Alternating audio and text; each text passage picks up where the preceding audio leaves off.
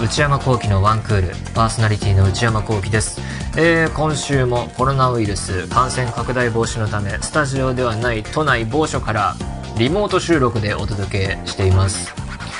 ここ何週かはこういう形で、えー、試行錯誤しながら音質をどうやって上げるかとか、えー、ノイズをどうやって減らすかっていう感じで撮っているんですけれども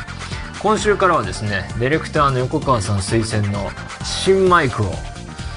手に入れましてそれを採用しとってみてるんですけれどもどうでしょうかね。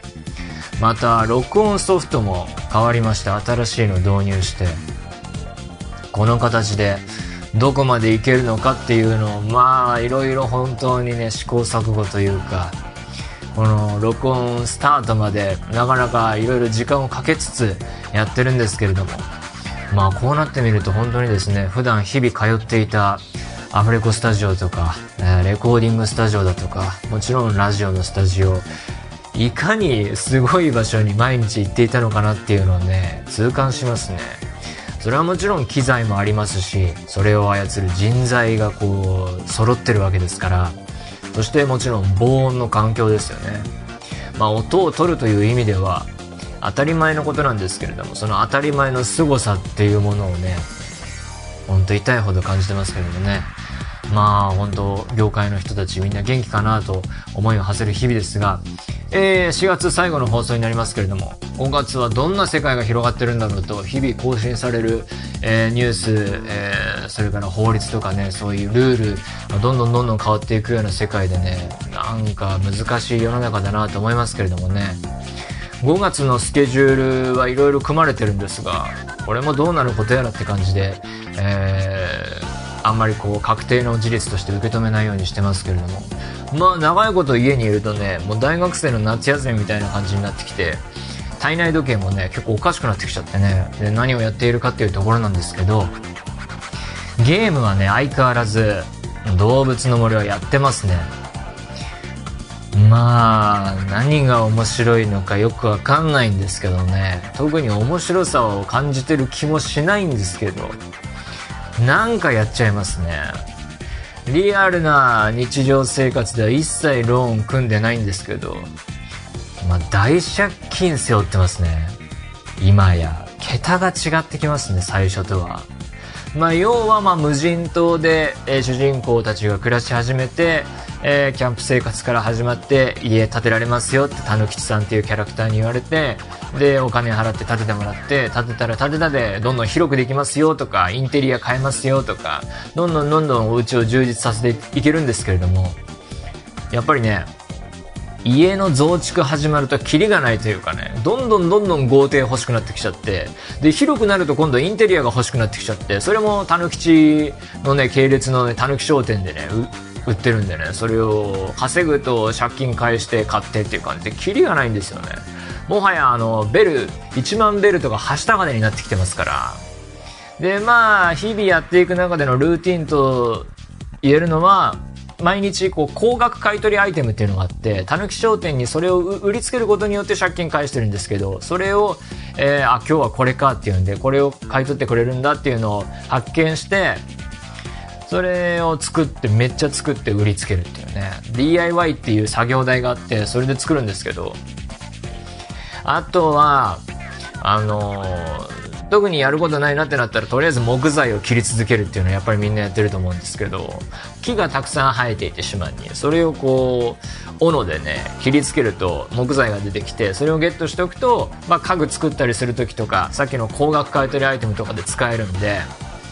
それをね作り続けてますね。いつ使えるようになるかわからないので何でも取っておくのがいいっていうことを知りましたね。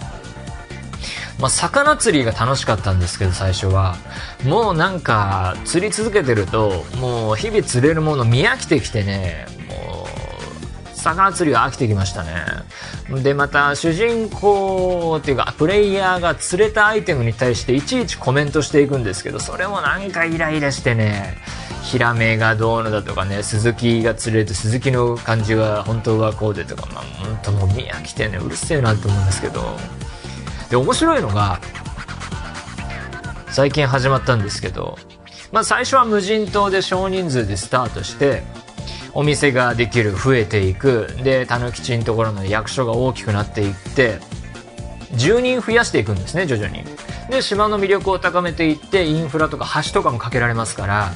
えー、整備していって、えー、魅力を高めていってゴールらしいんですけど、その住人がたくさんの種類がいて、で、動物もそうだし、性別もあって、それぞれなんかもたらす内容だとか、話し方とか、くれるアイテム、ファッション、身につけているファッションとか、家入った時のインテリアとかが全然違うんですよね。で、あ、この子可愛いな、こいつかっこいいなっていうキャラもいれば、このキャラ何みたいな謎のキャラクターも出てきて、そこにまあ、好みがいろいろあると思うんですけど、プレイヤーによって。で、面白いのが、そいつらを入れ替えさせる。もっと言うならば、いらないやつを追い出す機能っていうのが搭載されていて、で、その具体的にどうやって追い出すことにたどり着くのかまだちょっとわかんないんですけど、機能としては、そのさっき言ったタヌキチっていうですね、島を牛耳るやつの横に最近加わった静江さんっていうキャラクターが増えて、このキャラクターはね、可愛い、えー、キャラクターなんですけど、この人に話しかけると、静江さんに話しかけると、島民についての相談っていうあのコマンドがあって、要はそこで住民に対する告げ口ができるっていう、これが恐ろしい機能で、なんか口癖が嫌とか服装が嫌だとかなんか要はあいつキモいみたいなことを言えるんですよね静江さんに。近隣トラブルみたいなことが表現されていて近隣トラブルは役所に相談するんだっていうことになってるわけですよ。だからトータルでいうとこう日課としては高額買取商品をまあ作れるものはどんどん作ってって売りつけてで木材は、えー、キープしておけるようにどんどんどんどん取っといてで挙句の果てに気に入らないやつの悪口を静江さんにもう毎日もう全員分言いに行くっていうですねクレーマー生活やってますね。もうこれ人間性出るなって思うのがあの島を歩いてるとキャラクターたちがたまにこう追いかけてきて話しかけたがってる感じの雰囲気出してくるんですけれどもそれも気に入らないやつは全員無視してで、新しい住民の家の周りにですね、家具用意してやってるんですけれども、気に入らないやつのやつを全部取ってね、あの、たぬき商店に持ってって売っ払ってやってね、早く出ていけっていうことをやってますね。クレーマーはちょっと楽しいですね。えー、まあそんな動物の森は邪悪なプレイしてますけれども、えー、あとはですね、最近の話で言うと、もう、あの、発売中だと思いますが、帰ってきたえー、会社が変わって帰ってきた映画秘宝の6月号復刊号において、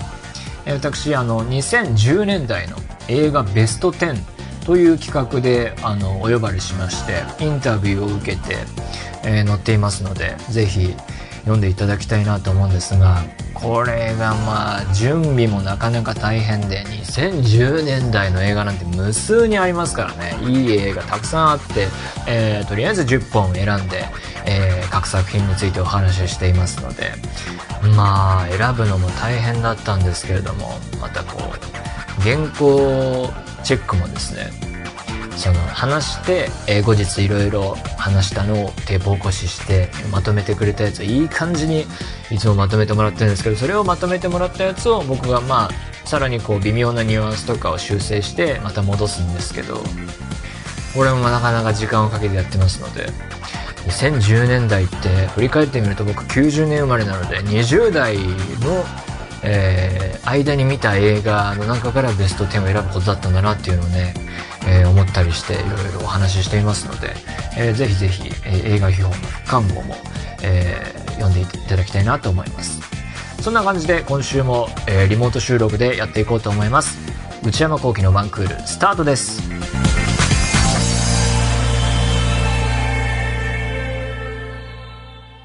同時に海外ドラマも、えー、見ていてですね、前に話したウエストワールドシーズン1全10話最後まで行きまして、まあ、大絶賛っていう感じとはちょっと違うんですけど、すごいドラマでしたね。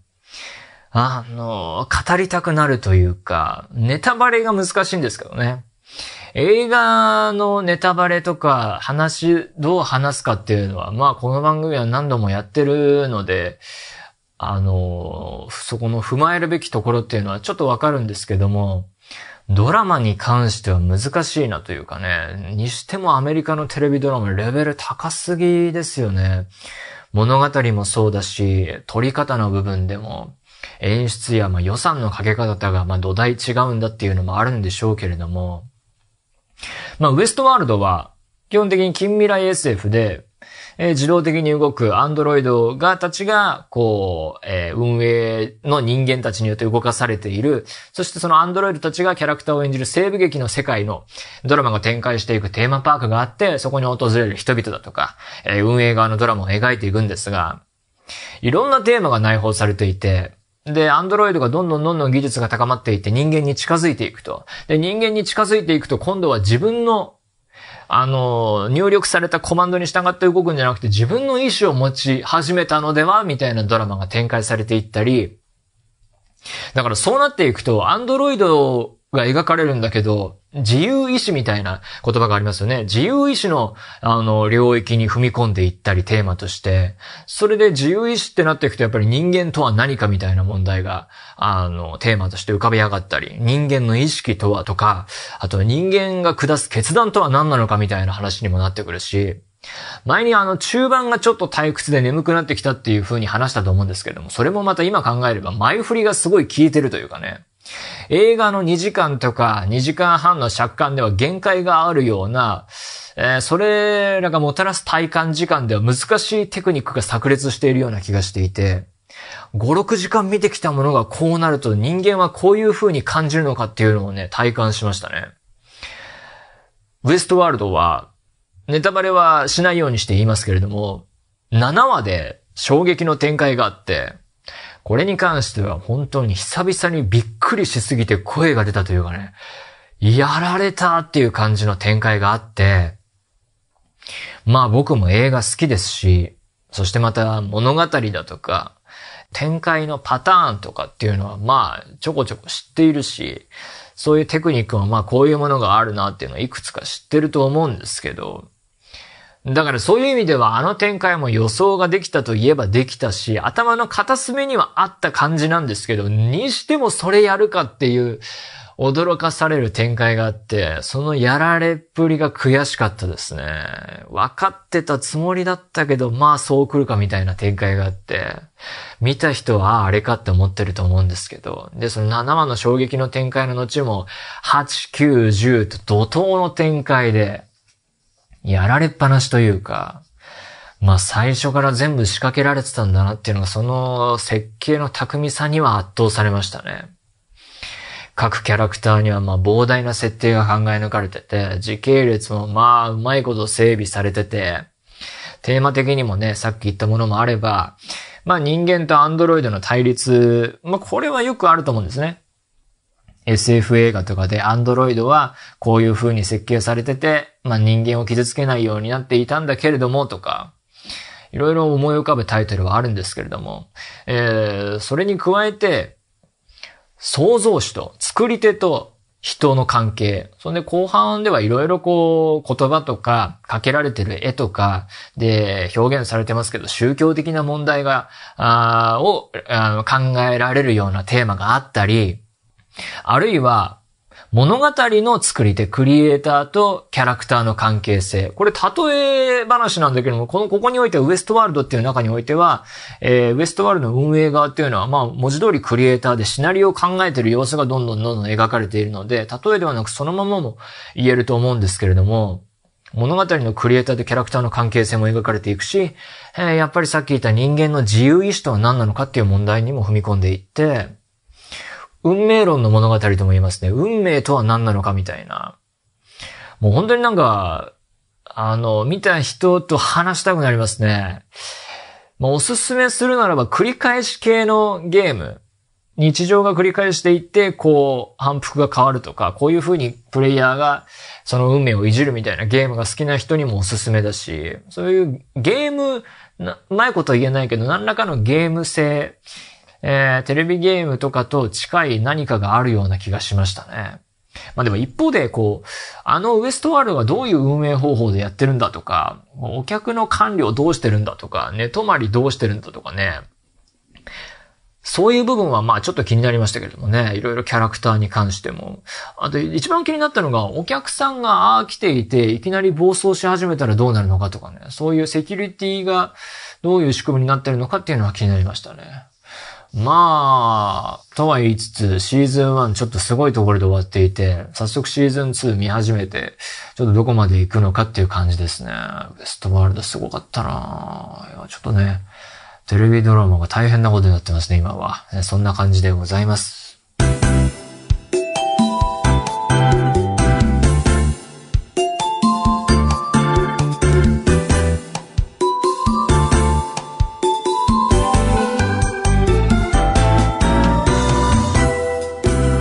内山幸喜のワンクール。それではお便りを紹介していきます。ラジオネーム、クーナさんからいただきました。内山さん、スタッフの皆さん、こんばんは。前回の放送を聞きました。大変な状況の中、ラジオを届けてくださりありがとうございます。まあ、僕自身はね、あんまり大変ではないというかね、あの、特にやること普段とは変わらないんですけれどもね。家にずっといて、あ、そうなんですね。窮屈な日々の中、ワンクールは私の癒しと楽しみになっています。やることがなくて本当に暇なので、家パリピ、私も気になりました。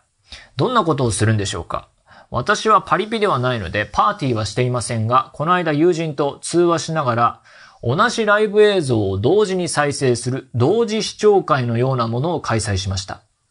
ズレがあって話が噛み合わなかったり、別の話をしすぎていいところを見逃したりと色々もたつきましたが、とっても楽しかったです。オタクなりの家での楽しみ方もいいものだなぁと思いました。まだまだ安心できない状況が続いていますので、健康第一。ほんとそうですね。どうかご自愛くださいませ。応援しています。ということで、確かに今は友達なんかともね、リアルで会うのが難しい状況があって、じゃあどうするかっていうんでね、僕も前にオンライン飲み会みたいなのを高校の友達とやってみたりして、そこでね、動物の森やってる友達がいて、えー、僕も買ってみたりした流れがあったんですけど、同時視聴会みたいなものはね、確かにありかもしれないですね。コンテンツをこう、本当に同時で、えー、見る、見て、それに触れるっていうのは難しいのかもしれないけれどもね、ズレがあってって言ってるけれども。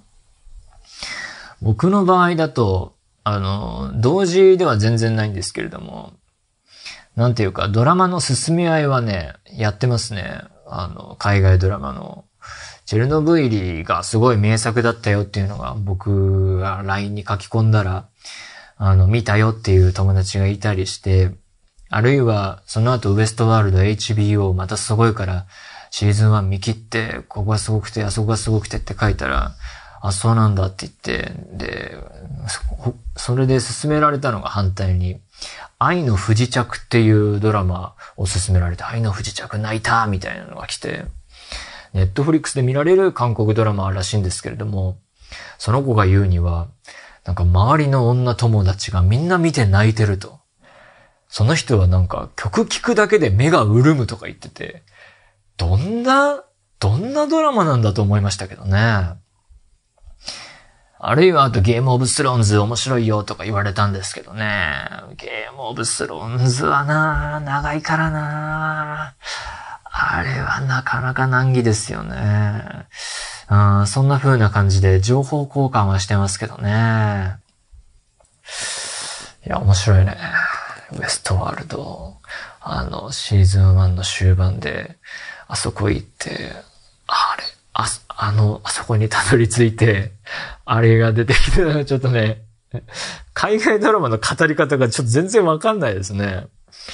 ネタバレ、何がネタバレで何がネタバレじゃないのか、特にウエストワールドみたいなタイプのドラマは難しいというかね、何話までがイントロなのかも扱いづらいし、進めるのが難しいドラマですね。よくできてるわ。ああいう複雑なのはよく考えるなと思いますけどね。そんな感じで、同時視聴会ではないですけれども、情報交換はしていますね。ラジオネーム、サイドワインダーさんからいただきました。鳥取県の方。内山さん、スタッフの皆さん、こんばんは。現在、日本国内はもちろん、世界の多くの国でサッカーのリーグ戦がストップしており、試合を見に行くこともテレビ中継で見ることもできません。そのため僕は毎日のように過去のリーグ戦のハイライト動画を見まくってなんとかサッカー観戦している気になろうとしています。内山さんがゲストとして来場された試合の映像も見ました。ああそういう仕事もありましたね。結果は知っていても何度見ても痺れる試合ってありますよね。大攻防がすごかった試合だったんですね、あれは。内山さんのここ最近のサッカー事情はいかがですか？過去の映像を見ることはありますか？えー、かっこ、そういえば、あつ森の、これは集まれ動物の森のことでしょうね。あつ森の島の名前は何ですか？他のリスナーの方も気になっているようですよ。そうですか。ただね、動物の森は、本当に初期設定の時に島の名前とか自分の名前とか誕生日とかもあったかな？を設定するんですけど、本当にそのオンライン飲み会の勢いでやったから酔っ払って適当に初期設定やっちゃって、島の形も本当にもうボタン連打して決めてたので、適当すぎて島の名前は言えませんね。それサッカーですけどね、サッカーはね、全く見てないですね。DAZN は一応今も入ってるんですけど、で、なんか過去のハイライトとか名勝負みたいのをコンテンツ準備されてるっていうのは見たんですけど、見てないですね。あの、ゲームは、ウイイレはセールやってたので、それ買って、あれはちょっとプレイしましたね。で、いつもマスターリーグやってたんですけど、今回は、一人の選手になって、あの、プレイするモードがあって、だから、ポジションも自分で決めて、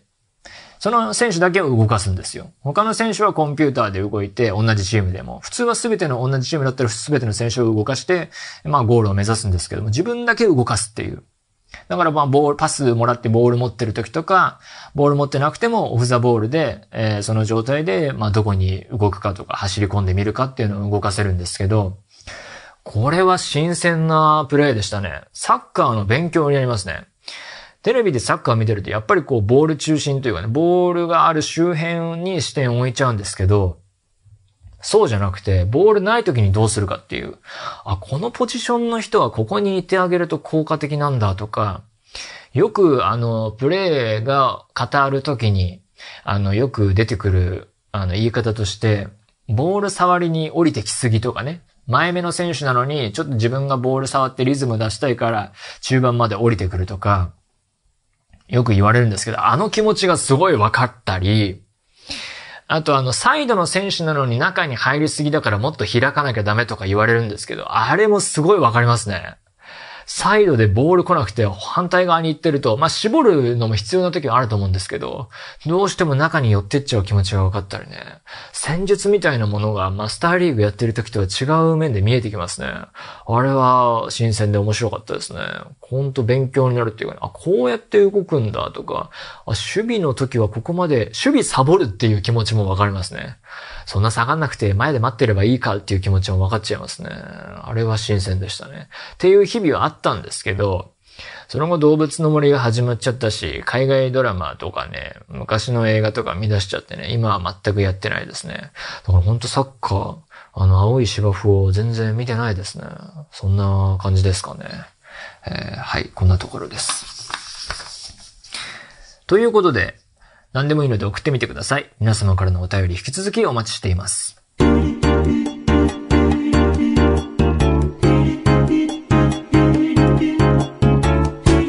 内山幸喜のワンクール。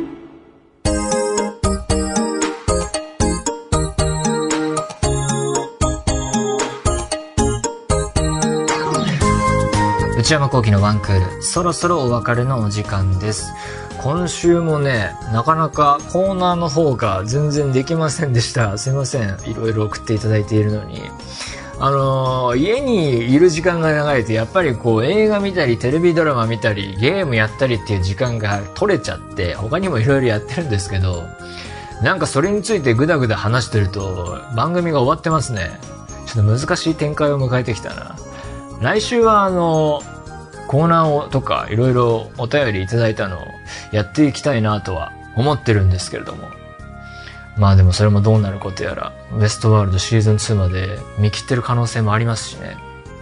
えーそんな感じで、とにかくコーナー来週やりたいなと思っております。えーそしてまた繰り返しになりますけれども、発売中の映画秘宝、えー復刊号において、2010年代映画ベスト10のインタビューを受けていろいろ喋ってますので、えーぜひ読んでみてください。番組では引き続き皆様からのメールをお待ちしています。すべてのメールはこちらのアドレスへお願いいたします。one.joqr.net one.joqr.net 番組公式ツイッターアカウントは、アットマーク、one, アンダーバー、joqr R です。こちらもぜひチェックしてみてください。えーこの番組は相変わらず、ポッドキャストと YouTube でも配信中です。ポッドキャストは、ポッドキャスト QR、YouTube は文化放送エクステンドの公式チャンネルで配信しています。更新は火曜日のお昼予定です。それではまた来週、さようなら。